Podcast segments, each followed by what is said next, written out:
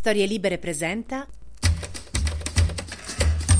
27 novembre 2023, io sono Alessandro Luna e queste sono le notizie del giorno.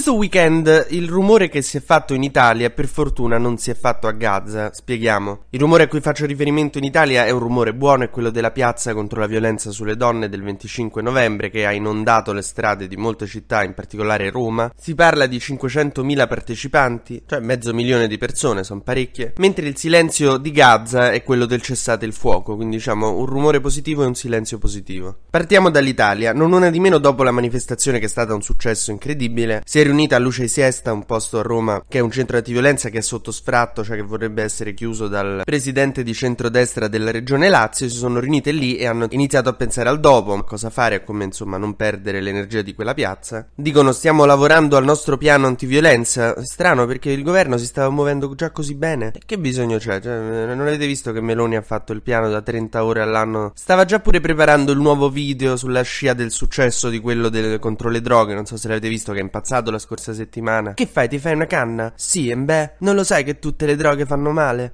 Messaggio del governo. Che a me questi messaggi mi fanno morire perché riescono sempre a banalizzare tutto. Cioè, io adesso non so come potrebbe venire video contro la violenza sulle donne, ma tipo ci sarebbe un ragazzo sbruffone con il cappello girato al contrario che dice: Ehi, sì, mi sono messo con la Vanessa. E un suo amico gli fa: E se ti tradisce? E lui dice: Beh, se mi tradisce potrei fare un gesto inconsulto. Al che arriva Mago Forrest che dice: Ehi, ragazzi, non c'è niente di magico nella violenza.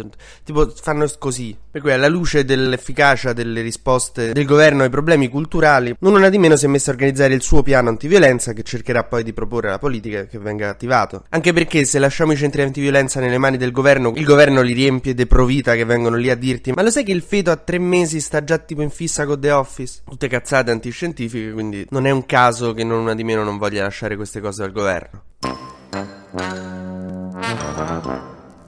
Ma andiamo a Gaza dove Hamas ha deciso di liberare altri eh, 16 rapiti in cambio di un altro giorno di cessate il fuoco. I cessate il fuoco che erano stati negoziati fino ad adesso duravano fino a domani, adesso si sta capendo se farlo andare avanti un altro giorno. Insomma, per Hamas la tregua sono tipo i giorni di malattia per me quando mi prendo il raffreddore. Scherzo amici al lavoro che state sentendo, naturalmente quando ho il raffreddore appena riesco a stare di nuovo in piedi vengo subito al lavoro, lo sapete. Però insomma, 4 giorni, ma famo 5. Sono state riconsegnate donne e bambini bambini e diciamo che il patto funziona che il cessate il fuoco può essere esteso fino a un massimo di 10 giorni, ogni giorno di stop corrisponde a 10 ostaggi liberati e in cambio 3 palestinesi vengono rilasciati da Israele per ogni israeliano. Quindi ogni giorno di cessate il fuoco 10 ostaggi vengono consegnati da Hamas, 30 palestinesi vengono consegnati da Israele, così dovrebbe andare avanti fino a un massimo di 10 giorni. È stato più facile spiegare le regole del fantacalcio alla mia ragazza, ma vabbè. Piccolo disclaimer che non si sa mai, non è che la mia ragazza non capisce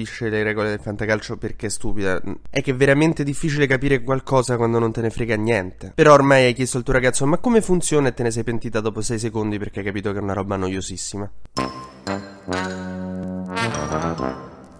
Nel frattempo l'esercito israeliano continua a fare la guerra ormai nei cunicoli di Hamas, nelle, nei tunnel che ci sono sotto Gaza City. Ieri Netanyahu è andato per la prima volta a visitare la striscia di Gaza, che è come se Fedez andasse a visitare il camerino di Morgan. E già che siamo in vena di notizie bellissime, vi annuncio che Nichi Vendola è tornato a essere presidente di sinistra italiana. Biden non ha ancora commentato la cosa, che vi fa capire quanto, cioè, quanto sia importante, che cioè, non è che la commenta così con la prima cosa che gli capita in mente, adesso ci penserà un pochino e dirà la sua.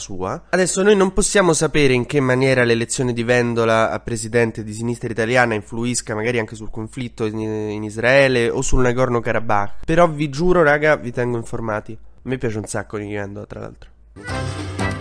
TG Luna torna domani mattina, sempre tra le 12 e le 13, su storielibere.fm.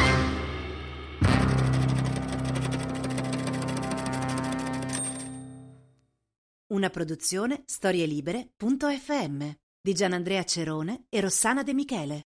Coordinamento editoriale Guido Guenci.